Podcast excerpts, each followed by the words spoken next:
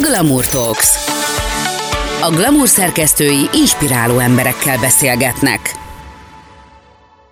Sziasztok, Csáti Melinda vagyok, a Glamour magazin szerkesztője, és ezúttal Más Zsuzsi énekesnővel beszélgetek. Szia, nagyon köszönöm, hogy elfogadtad a felkérést. Sziasztok, köszönöm szépen a lehetőséget azért egy elég speciális helyzetben vagyunk most. Te hogy éled meg ezt az időszakot? A speciális helyzeten belül is mi egy speciális családnak számítunk, ugyanis hatan élünk együtt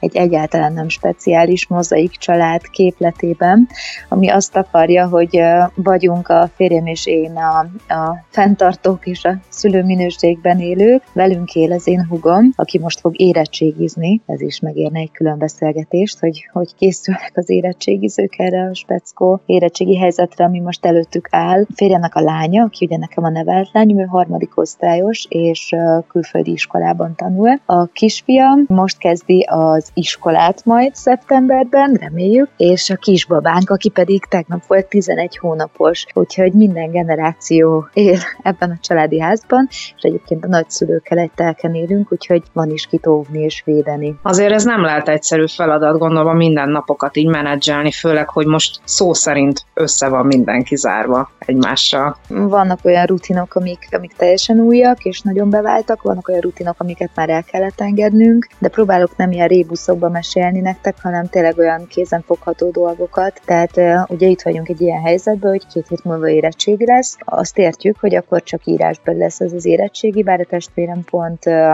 sportból, testnevelésből is fog érettségizni, amit pedig szóbeli lesz. Viszont úgy lesz szóbeli, hogy hogy nem lesz közben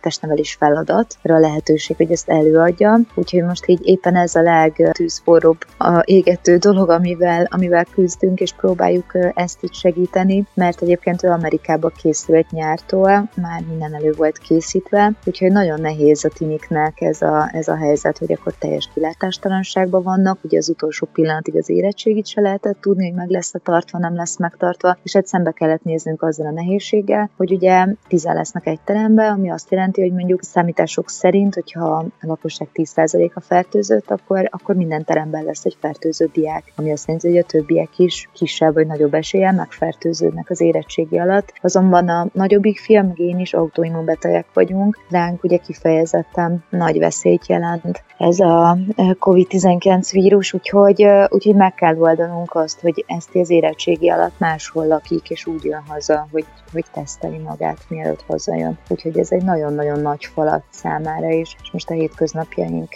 ennek az előkészítésével és ennek a feldolgozásával mind mentálisan, érzelmileg, fizikailag, meg ugye gyakorlatban is történik. Biztos nem vagyunk egyedül ebben a cipőben, úgyhogy ez egy kemény, kemény helyzet. Ugye azért ez az időszak, mondhatjuk azt, hogy hullámzik mindenki életében lelkileg, hol mélységek, magasságok váltakoznak. Nálad ez lelkileg, ez az egész állapot, meg egyáltalán ez az egész helyzet, ez, ez hogy csapódik? Ugye nagyon érdekes, neked már meséltem, hogy mi január óta vagyunk itthon karanténban, mert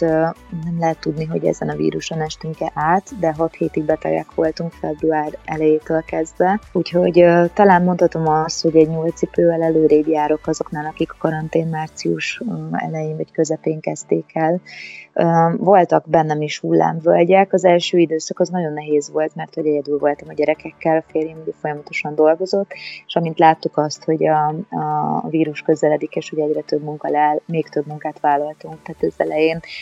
én is rengeteget dolgoztam, ő is külön térben, plusz a gyerekekkel egyedül voltam, az nagyon-nagyon nehéz volt, tehát úgy éreztem, hogy, hogy egy mindenmentes cukrászda és, és étkezdét üzemeltetek 0-24-es takarítószolgálattal, és amikor bejött az, hogy az iskolák is leálltak, akkor onnantól már tanítónéni is lettem, és én ezért úgy a dolgozó nők közé tartozom amellett, hogy, hogy persze a legfontosabb feladatom az az, hogy családanya vagyok, de, de nekem nagyon nehéz volt azt megemésztenem, hogy, hogy a,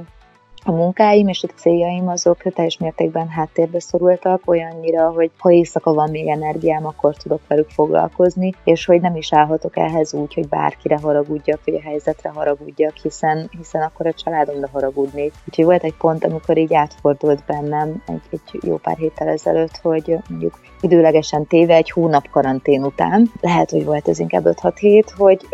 hogy tényleg most egyébként mi a, font, mi a legfontosabb feladatom? Hát nem az, hogy a családom normálisan étkezzen, és, és mentálisan egy egészséges környezetbe éljem. Tehát, hogy most tényleg így ez az én legfontosabb feladatom, minden más, ez tök jó, hogyha erre marad energiám, és tök jó, hogyha meg tudom csinálni. És amikor, amikor így fejbe elérkeztem erre a pontra, onnantól baromira megkönnyebbültem. Tehát elkezdtem kísérletezni a sütögetésben, mert nem úgy éltem meg, hogy akkor ez egy kötelező feladat, hanem, hanem tényleg most nekem így ez, ez a célom. Mi egyébként pont a betegségeink miatt rengeteg ételallergiával küzdünk, tehát tej, gluténmentesen élünk, van, aki tojás sem eszik, tehát hogy nálunk egy, egy ebéd is úgy néz ki, hogy két-három fogást kell készítenem. Nekem ez volt a legnehezebb egyébként ebben az időszakban, és nem mondom, hogy most könnyebb, de, de hogy fejben egy kicsit távolabb kerültem a problémától, és, és átértékeltem magamban a helyzetben a, a szerepemnek a fontosságát, sokkal könnyebben tudom ellátni a feladataimat. Egyébként meg még a kérdésedre szerintem egy fontos válasz, hogy én is nagyon sokszor megtörök és összetörök. Alapvetően egy nagyon pozitív személyiség vagyok, tehát aki tényleg csúnyán hangzik, de az a fajta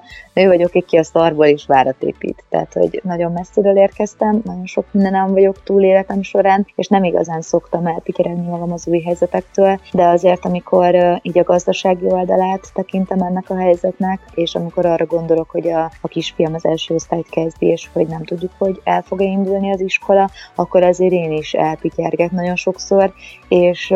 és az is egy fontos pont volt, hogy megengedjem magamnak azt, hogy igenis rosszul érzem magam, és rosszul tudom magam érezni akkor is, hogyha a férjem lát, és van, amikor akkor is elszomorodok, amikor a gyerekeim látnak, és nagyon jól meg tudjuk beszélni, hogy én is, én, én is szomorú vagyok, mert nekem is hiányoznak a barátaim, nekem is hiányzik a nagyi, meg a dédi, és ezen együtt megyünk túl, és nagyon jól esik ilyenkor, amikor megöleltek, és én is ilyenkor megölellek benneteket. Ugye nagyon sokan vannak hasonló cipőben, amiben te hogyan tudod lelkileg trenírozni magad. Nyilván azt gondolom egy fontos dolog, hogy, hogy egy rendszer szerint éltek, éled a mindennapokat, tehát nyilván megvan a napi rutin, és nyilván nagyon sokat segít a férjed, de az, hogy te lelkileg toppol legyél, és, és ezt add át a gyerekeknek és a családnak, ahhoz is kell egy, egy erő. Ez nálad hogy működik? Igen, hát ugye pont így a mozaik család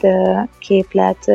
véget azért egyébként is sokkal több nehézséggel küzdünk szerintem, mint egy átlag család. Tehát ugye csak belegondol az ember, hogy ugye vannak a, a más szülőpárral a gyermekeink, és ezért általában vállások nem azért szoktak történni, mert két ember annyira nagyon egyetért egymással. Úgyhogy egyébként is folyamatosan őszintén szóval tréníroznom kell magam, hogy, hogy a hétköznapokban is a gyerekek egy mentálisan, szellemileg épp emberrel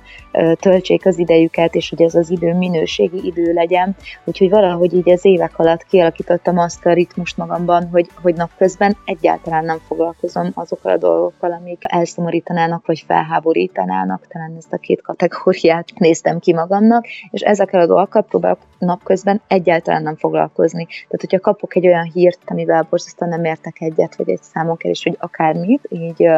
ugye a mozaik család véget, akkor azokat próbálom uh, hátratenni, és a maga megfelelő idejében kezelni. És ez ebben a kialakult helyzetben nagyon sokat segített, amikor például van egy, egy mondjuk egy leadásom, egy munkával kapcsolatban, és kapom a kommenteket, és folyamatosan csinálni kéne, akkor sem az van, hogy, hogy ebéd közben ezt így abba hagyom, hanem, hanem megtalálom ennek a megfelelő idejét. Tehát nagyon sok nehézség az, az életünkben az azért is okoz folyamatos nehézséget, mert mindig beengedjük. És nagyon fontos szerintem személyiségfejlődésben az, hogy felismerni azt, hogy nekem ez, meg ez, meg ez okoz nehézséget az életem során, és ezeket a dolgokat megfelelő időben fogom uh, kezelni magamban, és a megfelelő időpontban fogok ezekkel foglalkozni, és nem engedem be mindig a térbe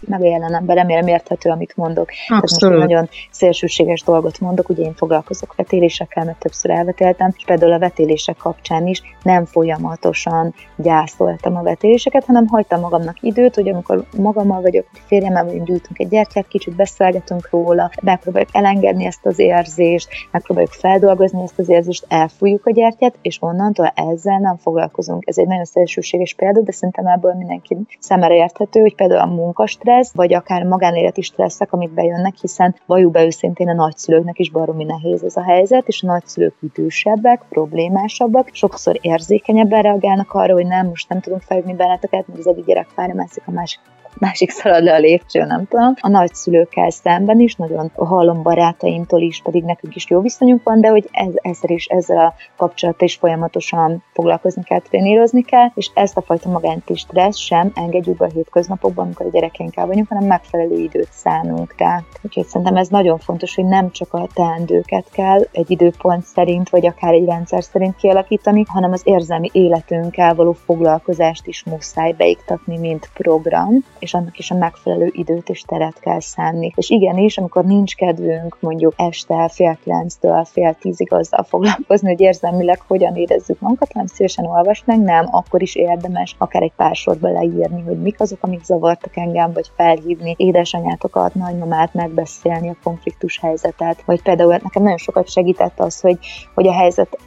elején már elkezdtem aggódni ugye a szeretteimért, és nagyon sok olyan ember jutott az eszembe, akikkel már nagyon régen beszéltem, viszont a szívemben egy nagyon előkelő helyet foglalnak el, és nem is tudtam, hogy ennyire előkelő helyen vannak. És ezeket a barátaimat, rég nem látott uh, ismerőseimet felhívtam, tudok-e valamit segíteni, hogy érzik magukat, ha bármikor szeretnének velem beszélni, nyugodtan hívjanak. És ez nagyon sok jó érzéssel töltött el, hiszen olyan embereket is kaptam az életembe, akiket úgymond már rég tán elengedtem, vagy elveszítettem, pedig közben nagyon fontosak számomra. Tehát ez a kollektív felelősségvállalás is szerintem nagyon fontos, és nagyon sok erőt tud adni, amikor tudod azt, hogy számíthatsz erre és erre és erre az emberre, és velük is tudatod, hogy ők is számíthatnak rád. Ugye ez az időszak alkotói szempontból elég ellentétes helyzetet szül, ugye sokak válságban szenvednek, mások pedig szárnyalnak és, és szinte remekelnek. Nálad ez a te esetedben ez hogy van? Hát nekem egy nagyon inspiratív ö, ö, időszakot hozott ez a karantén.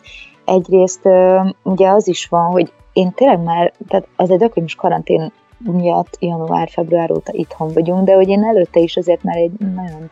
tehát szinte évek óta, azt hiszem legtöbb részét itthon töltem, ugye várandós voltam, Tavaly májusban született meg a kisfiam, akivel nehézségünk volt, ő gerincfedéssel született, és nagyon sokat kellett gyógytornáznunk, itthon tornáznunk, tehát hogy így házhoz voltam kötve vele, nem úgy, mint Alfonzal magamra kötöttem, és jártuk a várost, egyáltalán nem így történt, sem a várandóság, sem aztán utána a születésének az első nagy falat időszaka. Úgyhogy már régóta vagyok itthon, és ez a helyzet, hogy most a férjem is több időt tölt itthon, engem azért tényleg sok szempontból tehermentesít, sok szempontból persze, amit említettem, hogy a főzés és a rendrekes és takarítás minden az én nyakamba esett, de sok szempontból ugye hangmérnök, és hazahozott mindenféle különleges eszközöket, amiket én előszeretettel most elkezdtem használni, és hát végig gondoltam, szerintem sok mindenki van ezzel, aki, aki kreatív, vagy aki,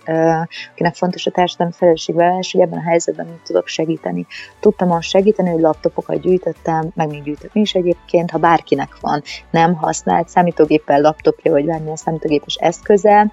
több tízezer gyerek szorul ki sajnos az online oktatásból, úgyhogy nekik gyűjtünk, keressetek meg, bárhol tudtok írni. A másik pedig, amivel úgy éreztem, hogy segíteni tudok, az az, az hogy érzékenyítő meséket és, és dalokat írok a gyerekeknek erről a helyzetről, mert nagyon kevés olyan mese van, vagy dal van, hogy a kis most egy hosszú szünet alatt otthon volt, és, és nem arról szólt, hogy elindult valahol, vándorolt, és barátokat lelt, és a kincset megtalálta, tehát hogy általában mesék, és a dalok nagy része az nem a négy fal között játszódik, és amint megírtam a kézmosó dalomat, rengeteg levelet kaptam, az egy dolog, hogy én is megtanultam kezet mosni, és a családom is, de hogy nagyon sokan megtanultak kezet mosni a dalom kapcsán, és nagyon nagy boldogsággal töltött ezzel, is tényleg egy ilyen energiabombaként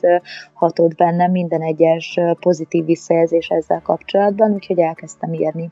az érzékenyítő gyerek lemezemet, ami, ami kifejezetten olyan dalokról szól, hogy, hogy itthon milyen nehézségeket élünk meg, tehát például van a tedd le a telefont, című dal, vagy a Figyelj rám című dal, és kicsit a gyerekek szemszögéből vizsgálom meg azt a helyzetet, amiben ők kerültek, mert hogy, mert hogy persze nekünk is nagyon nehéz, de azért akiknek a legnehezebb mégiscsak a kisgyerekek, akik egyáltalán nem tudják hova tenni ezt az időszakot, azt, hogy a szüleik miért stresszelnek, miért nézik reggel már a telefonjukat, és beszélnek mindenféle számokról, amiktől rettegnek, és miért nem lehet a nagymamával találkozni, és miért veszélyes az, hogyha én közel megyek bármihez. Tehát, hogy azért ezek az óriási kérdő kérdőjelek a mi fejünkben is vannak, de képzeljük el, hogy az ő fejükben hatványozottan világítanak pirosan, úgyhogy nekik szeretnék segíteni, és ez, ez nagyon-nagyon inspirál. Elkezdtem egyébként más dolgokon is dolgozni, de nem is mérhető ahhoz, hogy a gyerekdalok most mennyire erősen készülnek bennem. Reméljük, hogy a te segítségeddel még több kérdőjelet tudunk eloszlatni, és, és